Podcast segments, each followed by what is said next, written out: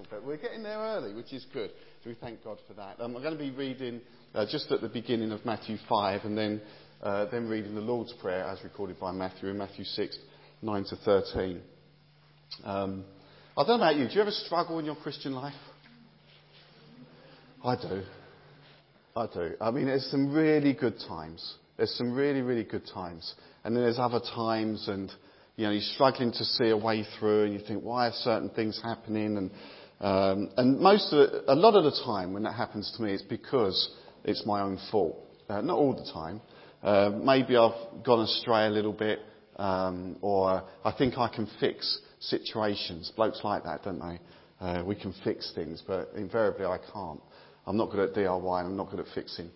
And uh, in, my, in my experience, it comes from when I've maybe drifted a bit and relied too much on my own strength and not enough on God's. It's when I've been in rebellion and not put Him first. I've put my own wants and needs first. And actually, that's not what God calls me to do.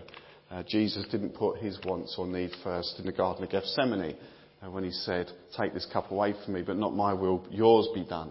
And uh, he knew the sacrifice, what that was going to be, which is a bigger sacrifice than I can ever offer. Um, and I mentioned this last week up the road, but uh, C.T. Studd, I know the regular preacher is a bit of a cricket fan. I can't stand cricket. Um, but uh, C.T. Studd was a, a cricket uh, bloke who went off to be a missionary.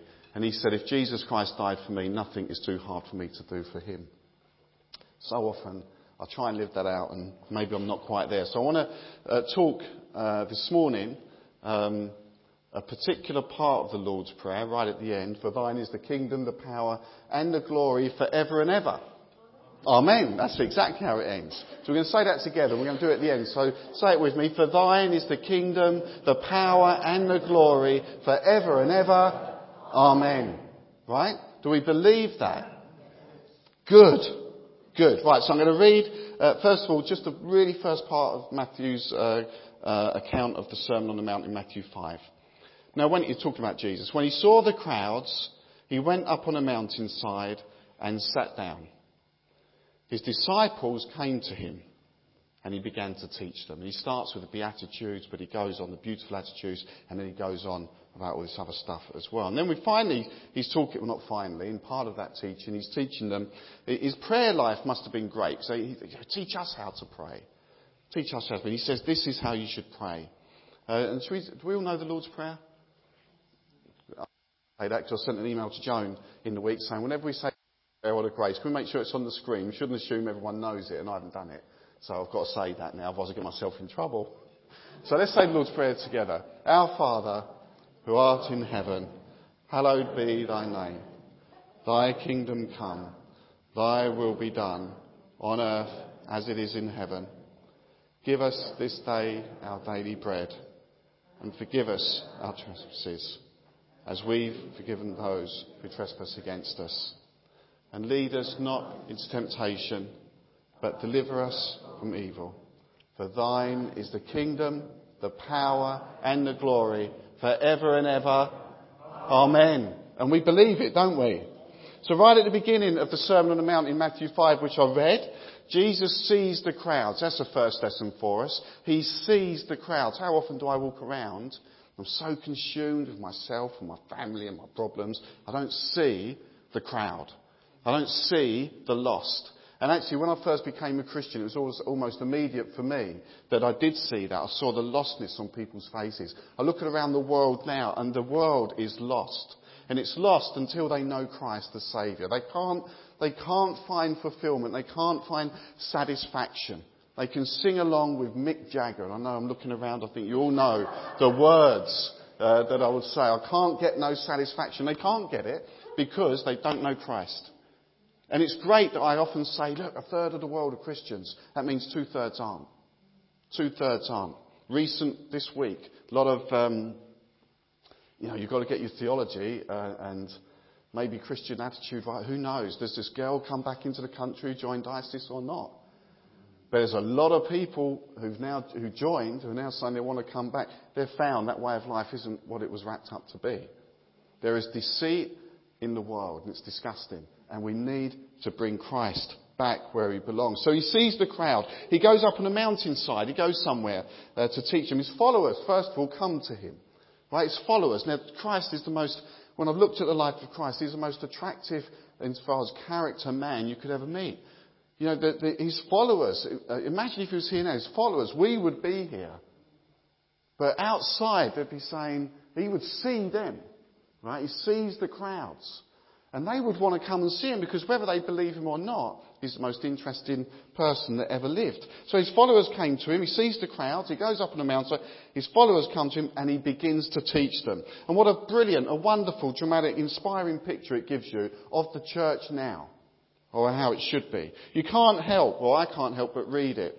And imagine in sort of amazement what is happening. What a great parallel to what we're about as church now. He's got the crowds. That's the world. Okay, the world looks at us to see how we're living. I can preach my heart out. I can tell you what changes lives is when people see the difference Christ has made in yours. You can preach all you like, but when they see that radical believer, they think, I want some of that. How do they cope in these different circumstances? How can they be so sacrificial? How can they be so loving? Who does that to them? Preachers can preach, but really it's words. Words without deeds are dead.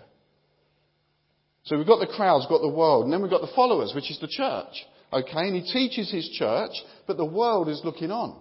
And I wonder if they're looking, to, not only because Jesus was so amazing, but they're looking to say, I wonder if this lot are really true believers. I wonder if they'll really do what he says. The people then were fascinated.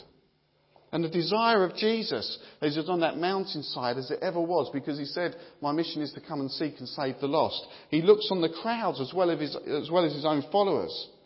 And his desire of Jesus was to reach out. He wanted to seek and save the lost, but he also wanted his people to be true followers of him. He wants disciples. We don't see converts in the Bible. We see followers, disciples. It means that Jesus wants followers rather than just consumers. And, and I think when I look at the state of the church in the West, a lot of the time it's full up with consumers. I want the church that I want. I want to sing the songs that I want to sing. I want the preacher that I like. It's all about them. What about glory to God? What about all blessing, honour and power to God? Not to me. It's not my kingdom, it's His.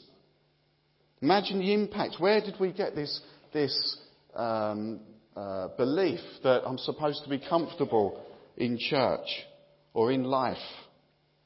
Because disappointment, because at some point something's going to upset you. It upsets me, but you know, and life brings all sorts of things. But if I'm seeking my own fulfillment first, I'm going to be disappointed. If I seek first the kingdom, I can see through it and see what God is doing.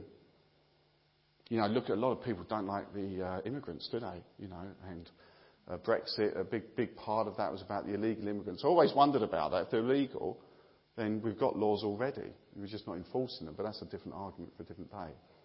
But I try and, as a minister and a theologian, try and step back and say, what is God doing? Biggest people movement in history since the Second World War. What is He doing? You go to the Catholic churches in London, they're all full up because of all the Polish immigrants. And, and you think about our nation, which is increasingly turning its back on God. Is God sending people to our nation to evangelize back to us, those people we evangelize to? You know, I don't know. But we've got to see, we've got to look through the mess sometimes and see God in the big picture. As we gather here, as they did on a mountainside, He teaches us. I think most, mostly everyone in here is a follower of Jesus. If you're not, we can fix that afterwards. But there are many on the outside who should be looking in. And there's many people searching for answers. They want to know what the church says about the issues of the world. The world knows more about what we disagree on than what we really believe. We know it's not the church, but the head of the church who we seek to speak for. There's a time in, in, in, uh, in the year, which most of you will be aware of, where there's a lot of names read out on the same day all over the country. Can you tell me what that is? Remembrance Sunday. You know, you go down to Billericay or Stock or most towns or cities, people come out. I mean, apparently we don't all care, but they do that day. They come out, thousands. And every, every year these names are read out all over the country on Remembrance Sunday, as they should. You know, people that died for the greater good. But there's one name that needs to be heard much more than it is, uh, at least in, the, in, a better context than when we normally hear it. One name that needs to be read out every day of a man who was God, who died for all humankind, not just in one or two wars, who broke into history at a moment in time, and he changed things forever. He is God, and his name is to be glorified. And these are the words, when we look at the Sermon on the Mount, that he passes on to us as the world and his followers look on. And he said, For thine is the kingdom, the power and the glory forever and ever. Amen. At least the later church said he said that. Because did you know, if you read in your Bibles, the verse actually isn't in there. It was added later on. So in this Bible I've got here, it ends on, lead us not into temptation and deliver us from the evil one. And there's a little footnote, A. If I go down to A. Some late manuscripts, for yours is the kingdom, and the power and the glory forever and ever. Amen. So the final part of the Lord's Prayer doesn't appear in the earliest manuscripts of the New Testament. And as a result, most modern translations, like the NIV, place it as a footnote. But it is, it's worth being there. And there's a reason it's there. It appears to be a very early addition to the Lord's Prayer. It was almost certainly used by the church a short time after uh, Jesus gave this prayer to his followers. The Jewish prayers of Jesus' time generally ended with some sort of blessing to God. So it's probable that Jesus expected his followers to conclude the prayer with probable, probable words very similar to these, but that is a little bit of speculation. But why, why would they put that there? It probably was how prayers were ended. Why would they put it in there? And it's an interesting thing when you look at it. What, look how it would end if they didn't. Deliver us from the evil one. God would not want Satan to get the last word. And he would do because it's talking about evil. Satan doesn't get the last word. God gets the last word. He defeated Satan on the cross. We're in the mopping up campaign there, but it was done. The cry of the cross is, it is finished. It is finished. You look around, you look around and you can see where Satan's trying to get the last word. It's unlikely that his prayer would have ended on the downbeat note of protect us from evil. We don't want the devil getting the last word. This ending takes us back from spiritual warfare, which we're all engaged in, but to praising God. We don't want to end on evil. We want to end on God. So confident, expectant, expectant praise which puts all of our prayers in their right perspective. You look at the world news, there's famine, there's wars. I mean, you see, you know, if you can give two pound a month here and two pound a month there and text it and we won't contact you, yet somehow the next day ten companies have your mobile number. You know, it's all a bit hit and miss, isn't it? But it tugs at the heartstrings. It tugs at the heartstrings. I know we all give into church life and that gets disseminated, which is great. But it, it hurts. You see the wars, you see the famine. When children are involved, it's just unfair. There's discord. There's broken relationships. There's drunkenness. Not just in other countries, here as well. Drugs, self-harm, low self-esteem. Sexualization of everything. But against that stands the church. The devil does not get the last word. He does not get the last word. And so we say, yours is the kingdom, not my kingdom, certainly not his kingdom. Yours, God, it's your kingdom. Your kingdom. I'm not here, nor are you, to build your kingdom. We're here to build God's kingdom. God's rule and reign. God's kingdom is forever. That's what we just sung. An awesome thought. Everything else I have, all the worldly things I have, all my concerns, all my cares, they will all pass away. All the powers, the business empires, the political regimes, all the people that really thought they knew what they were doing, they don't need God in their life. They will all pass away, but the kingdom of God goes on forever. All the choices that we have, the different supermarkets, thousands of brands, TV channels. I grew up in the golden age of three, which started at midday, which if you was a kid was a nightmare if you was off school. You had to watch this woman on the blackboard thinking, come on, get on with it. There was no VHS. There was no phones. It was all a lot simpler. TV channels, thousands of things to read, whole world to take your holidays in, endless products and services competing for our attention and our money, activities filling in our limited time. How do you cope with that? How do you prioritize that? For Christians, our priority has to be the kingdom. If we believe the words we sung, and if you believe the end of that prayer, for yours is the kingdom, the power and the glory forever and ever, amen, then we have to look first at his kingdom. How we live, how we spend our money, our relationships, our time, our service, our character. The kingdom has to be our priority because that's how we're going to evangelize the world. It won't be through much the preaching. There will be some, badly for me. You know, the, the Bible talks about how they hear if no one tells them. But I tell you, I can preach my heart out, but if you lot don't live it out, it's, it's meaningless. If I don't live it out, it's meaningless. Whatever success, business, life, medals, our overriding question has got to be, how am I doing insofar as furthering the kingdom of God? Because that's going to last forever. And all this other stuff, it's important, but it's not for eternity. I don't want a narrow view, and I don't believe God does as well, that only full time Christian workers can serve it fully. Actually, you can do more damage than I can to, the, to, to hell and to Satan because you're scattered throughout the week. I'm generally within the church. You're seeing loads of people that are not Christians. Your character and the way you do things, the things you say, the way you act, how you respond, that's, that's what attract people to Christ. And by bringing God's standards to bear wherever He's called you, at home, the office, the classroom, that's where you're serving the kingdom of God. And we are called to be counter-cultural, aren't we? I remember um, once I preached, and uh, I don't know if I said this here or not. I might have done. But um, I was trying to make this point. And it was basically saying in the middle of the financial crisis, what do you think of bankers and brokers? This was at a church. And they all shout out, cheats, you know, string them up. Um, I don't think anyone did say string, but it's a good illustration. Uh, but it's certainly none of it, it was all derogatory. All derogatory. And I said, you know, these guys, just because they get a train out of Billericay to Liverpool Street, they get at their desk at six in the morning, don't make them a pariah. You don't know their lives. Uh, but we're looking at the, we're looking at the, the press attendance and we're going to judge them. They all earn too much money. They've all got too much privilege. And, you know, yet they're all cheats. And I told him this story about uh, the guy J.P. Morgan. And uh, what I was talking to someone right at the beginning. The, a lot of the corporates now give staff time off. They have to have it, uh, three to five days a year, where they do something in the community. Um, I, I, I helped make the poppies when they did all the poppies at Tower Bridge. But this guy, who was a lot more intelligent than me, I could make flowers. He could go and teach maths and English to underprivileged kids. So he was at JP Morgan. And as part of the community, community action that JP Morgan said he had to do, he went into a school in the East End uh, to teach maths and English to some underprivileged kids. Um, and he did that for his week, and that was it. But it was, it, he so loved the kids, took, they really got to his heart, that after the program was over, he spent his own money and used his own time. He carried on one night a week, uh, doing after school uh, maths and English.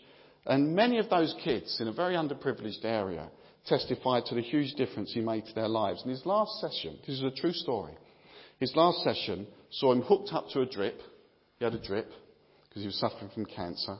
But he wanted to teach them one last time. And he told them to make the most of their lives, not to be ashamed of any kind of privileges they get, but to make the most of it. And he died at 32 the next day. Is he one of the pariahs or the people earning too much money? The Christians judged him because I did it in another church. And I said, You've called them all these names. Has any of you ever gone into a school and taught? And you know, I, made, I was trying to make the point that we're kingdom people. Uh, where does it say that we're to be the judges? There, there is a judge. People will get judged. I love Billy Graham's quote it's God's job to judge, our job is to love. You can apply it to whatever you're involved in. It's easy to judge and easy to. And this is, as I said at the beginning, where I can get into trouble. I walk away from the kingdom values and I might make a judgment or do something, and actually, when I come back, that's not what I'm supposed to be, and it can get me in trouble. It, it shows you how quickly we can shift away from kingdom values. Jesus sits on the mountainside and he teaches us. Where did I get the right to condemn? We're the church of Christ, and the kingdom of God has been given to us. We should honour that and use it for the greater good. And it means making kingdom values the priority of our lives. And wherever you are, we all need to work hard at this. And we have the help of God Himself the Holy Spirit. Everything else is going to fade away. But those things that you do for the kingdom, they last forever. So, in, uh, uh, along from the Lord's Prayer that we read in Matthew 6:33, Jesus helps them. He says, "Look, you've got all these concerns of the world, you know, and they are concerns, but seek first the kingdom." So he's just taught them in the Sermon on the Mount about beatitudes, character, the beautiful attitudes. He says, "Seek them." He talks about being salt and light and being that difference in the world, making a difference. Seek to be that. Seek to be salt and light. He talks about the Word of God, seeking that first rather than listening to the world. He talks about anger and says you should seek to uh, give and receive forgiveness. He talks about relationships. He says seek first purity. He talks about vows and promises. He says seek integrity. He talks about giving. He Says seek generosity. And then he comes to prayer and he wants it to be, you need to be seek to be authentic. And as I go about worrying all those things that he's taught about, you know, money, lust, divorce, word of God, anger, relationships, vows, he says, look, all of that, all of that, as I go about worrying all of that and what I think and how I think the world should be, Jesus says, seek first his kingdom. The NRSV translates it a bit better. I don't know why the NIV doesn't. It actually says strive first for the kingdom. And I like that because seek means let me have a look around and see where God's kingdom is. Whereas strive is I'm going to do something about it. I'm going to strive for the kingdom. I'm going to respond in the right way, not maybe in a way that someone deserves. I'm going to love when people are unlovable. I'm going to forgive where they don't deserve it. I'm going to give financially or in service, even though it hurts and it's sacrificial. I want to put God first. Because His is the kingdom, the power, and the glory forever and ever. Amen. That's the kingdom. And you have, and I have all this opportunity to go about spreading that. He doesn't leave us on our own. He gives us power. Yours is the kingdom, the power and the glory. Philippians 4:13. I, I come back to this verse again and again because I, I struggle with self-doubt and low self-esteem, just like everybody else. Um, I was saying to Joan at the beginning, now that I've gone past 50, I get letters from the doctor. It's not because he likes me, it's because he's worried about me.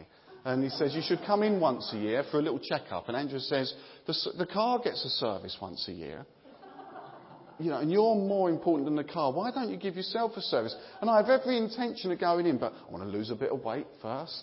Okay, get the cholesterol down.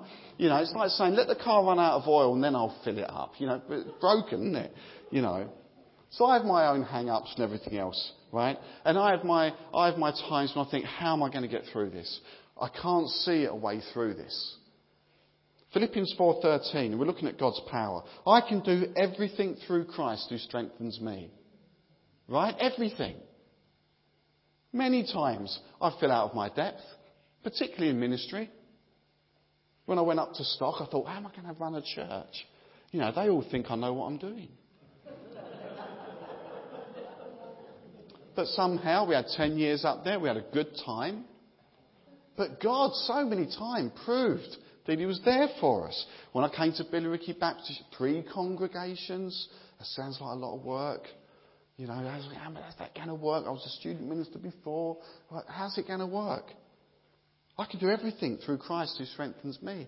But it's not to say I've got all the answers. I haven't got all the answers. I just got to keep seeking Him. Do you know the good thing about all of you? You've all survived your worst ever day. And I bet there were times when you thought you couldn't. But He got you through it. You're here now. Whatever your worst day in life has ever been, you got through it because you can do all things in Christ who strengthens me. Romans 1.16 says the gospel is the power of God for the salvation of everyone who believes. It still gets me in evangelism. I preach and people respond. I think, well, you know, God must be doing that. I don't think I'm that good. He must be doing it. And it, I'd never get, fail to get surprised at the power that God gives when someone preaches authentically and truthfully His word. There is so much temptation to wander away from this word. There's so much pressure uh, from the world with current issues. But we have to hold fast because the gospel is the power of God. Evangelism, it still gets me how God does it. Ephesians chapter 6 verse 10. Ephesians is, um, uh, John Stott described Ephesians as the gospel of the church. It talks about the church a lot. Paul finishes by reminding the church in Ephesus to be strong in the Lord and his mighty power.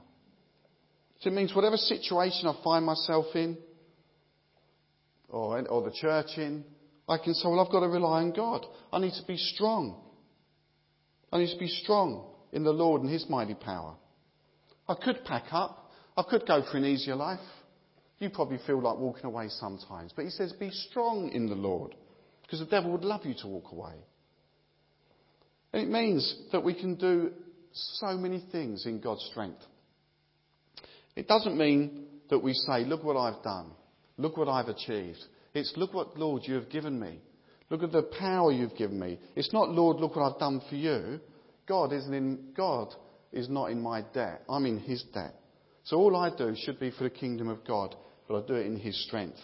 And it's a great encouragement for me as I live out my life and as you live out yours. The same strength that keeps the universe going, the earth turning, everything going around that we can't even imagine. We haven't seen all of space yet. We can't get there. It's so, it's so vast that the same strength that keeps that universe going is the power that's available to us for you here at South Green. But I wonder, I wonder how much we really believe it, pray for it, and tap into it. I wonder if we really lived our lives out, got less comfortable, and really relied on God, just the impact we could have. Ephesians 3, verse 20. Now to Him who is able to do immeasurably more than all we ask or imagine. He's going to do more than you ask for. According to his power, not my power, his power, that is work, which is at work within us. And I'm going to finish that verse. Well, I'm not actually. It goes to the next verse when I come on to the last bit. But what it's saying is his mighty power works within us and within you. The power that raised Jesus from the dead is apparent in his church. But how often do we tap into it? How often do I try and wrestle through things without saying, God, I'm laid bare now, I'm stripped back, and I absolutely rely on you. And as we do that, we allow the Spirit of God, because we empty ourselves to work through us. So you've got to ask yourself this morning, are you tapping into that power? And if you are, how are you using it? For me, I know my call was to preach and lead a church, but that's not for everybody. We don't need 300 leaders. If you did, honestly, we'd never agree on anything. It's a nightmare as it is now. For me, it's preaching or leading church. When I preach, I feel that I, I get passionate because God inspires me. But you'll have your passions. Could be leading worship, could be making the teas, could be part of the setup, could be the passion for here, for the people, pastoral care. You can't manufacture that. You, you've got it. You know, I love the local church. Biggest employer of youth workers in the country. Has feeding programs. Sets up schools, clothing programs. Has a life-changing message that needs to be spread.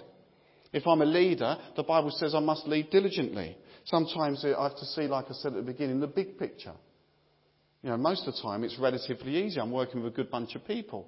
I've got good congregation, but sometimes there are tough decisions. I don't like tough decisions. I don't like conflict. I have to pray about it and say, God, can you, you know, I need you. I don't want this. But I have to seek first his kingdom and I have to rely on his power. And so must you. And it leads me to the last point where we're going to end on the glory because yours is the kingdom, the power, and we do it for what? His glory. And this is the purpose of our lives. So I finished that Ephesians verse. Now to him who is able to do immeasurably more than all we ask or imagine according to his power that is at work within us Verse 21 To him be the glory in the church. Not the senior pastor, not the associate ministers, not the worship leaders, not the preachers, not the elders, not the deacons, not even the congregation. The glory only goes one place. It's to him. And this reminds us of the ultimate purpose of what we are, who we are, and what we do. God, Father, Son, and Holy Spirit, He is to be glorified in our thoughts, words, and actions. It's God that has to be praised, not us.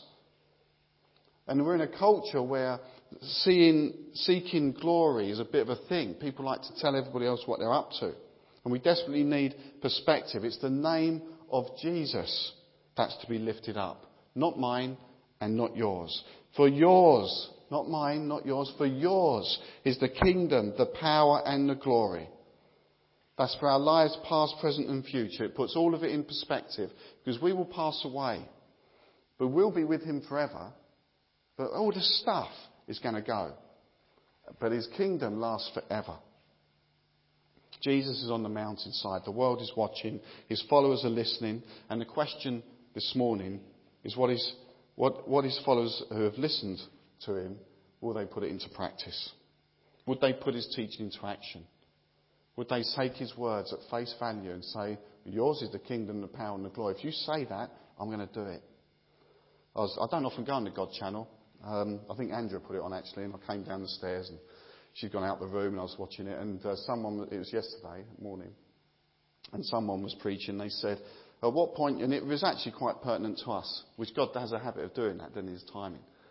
Um, and I just came down the stairs and I was listening to this lady and she said, she said, at what point when we want to know all the answers, all the solutions, all the future, all the worries and the concern, all the rest of it, at what point is your faith that big, that big that you just say, oh, I haven't got the answers, I don't know and I don't need them, I trust you. And I trust you in your kingdom and that you will work things out. What point do we, can we stop asking about all the issues because we trust God so much? And it was a real challenge to me. But if we go out and live this, that's how people become Christians. They're going to see you and the way you are and the way you react and your kingdom values. They're not seeing me. They're not here. They're out there. Right? And you're the church scattered through the week. You're going out to all the various places. They're not going to come into my office in Perry Street. Well, I don't want to Monday, Tuesday, and Wednesday because I won't be there anyway. But, but they're not coming to see me. They see you. They see you, and you've got immense power. You can seek first the kingdom, you rely on God's power, and you give Him all the glory. For yours is the kingdom, the power, and the glory. He's on the mountainside. The world watches, and we need to respond accordingly. I visited a friend of mine uh, a few years back, and uh, we went to, we went to, it's really bad, you'd have to forgive me for this, we went to this place called Sheesh in Chigwell. Anyone been there? Right, the, the, it's got a really bad reputation. It's a very good restaurant, but Alan Sugar owns it, so um, that's enough to turn you off. He's associated with Tottenham Hotspur. But other than that, the food was good. And we stayed overnight. We stayed overnight, didn't we? We stayed overnight. We had a nice sleep and everything. And we got up in the morning. His daughter got up early and she, she, made, she made us a tea. And my mate weren't down yet. And she made him a tea. Um, but anyway, he comes down ten minutes later. She said, Oh, Dad, I've made you a tea. Thought that's a nice thing daughters do. And he drank it and spat it out. He said, Oh, alright, it's just lukewarm. And we know, don't we? Jesus said, Revelation 3:16, because you are lukewarm, neither hot or cold, I'm about to spit you out of my mouth. You know, and I think those, those disciples on the mountainside, they went to change the world. They weren't lukewarm. They absolutely believed in what Jesus said, and they lived their lives in such a way. They weren't perfect, but they did try, and God's power was within them. They did go out praying for the sick and they were getting healed. They did love where people didn't deserve love. They did give until it hurt. And just sometimes I think there's, and me included, sometimes we're just a bit too lukewarm and a bit too safe. We need to get the water hot. We need to be burning with the Holy Spirit. In Romans 12 verse 11, never, and one of my favourite passages, never be lacking in zeal. Keep your spiritual fervour serving the Lord. Be joyful in hope, patient in affliction, faithful in prayer. Bless those who persecute you. Bless, do not curse. Rejoice with those who rejoice. Mourn with those who mourn. Live in harmony with one another. You don't want to be lukewarm, do you? Really? It's just distasteful. Or do you want to be lukewarm? We don't want to be lukewarm, do we? We don't want to be, to be a consumer church, do we? You know, what can I get out of it rather than what can I put into it? What suits me rather than seeking first the kingdom? We don't want that. We want plenty of zeal and spiritual fervour, serving the Lord, who went up on a mountainside, taught the disciples, as he taught his disciples, and as they lived their lives out, the world looked on. So they went out blessing others. And that's what we want to do, isn't it? Hmm. Yes. Yes. We want to seek first the kingdom, don't we? Yes. And why do we want to do that? Because yours, and you're going to say it with me, yours is the kingdom, the power, and the glory. Yours is the kingdom, the power, and the glory. And I'm going to invoke a Jonism, which I picked up on this morning. I want us to say it now like we really, really mean it. And for those that can raise their voices, let's declare it to God, because this is part of a prayer. And then we're going to say for the ever and ever bit. Are you ready? Because yours is the kingdom, the power, and the glory forever and ever. Amen. Do you know what amen means? So be it. It's like you've signed a contract. So go out from this place and say to God, yours is the kingdom. It's not my kingdom. It's yours. You catch me up in it and I can serve in it and I do it for you. And I can do it because I've got your power. I can do all things in Christ who strengthens me. I can face anything. You've already got through your worst ever day. And you're here. He will see you through. And I'll do all of that. I'll seek first your kingdom. I'll do it in your power. And I'm going to give all the glory to you because yours is the kingdom, the power and the glory forever and ever. Amen. So be it. I've signed the contract. Now, after your tea and worship, go out and serve the kingdom of God in His power and for His glory. And just see what people do. You'll be the most attractive people in the world because you're different. You do not conform any longer to the pattern of this world. You bear the name of Christ.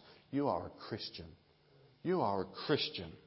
A, a, a name given in distaste at the time is our badge of honour now. You are a Christian. And let's be prepared to be on that mountainside, sitting with our Lord, listening to his words, and going out and do what he says. Seek first the kingdom. So, Father, we thank you for those words. We thank you for the impact that they can have in our lives if we just open up our hearts.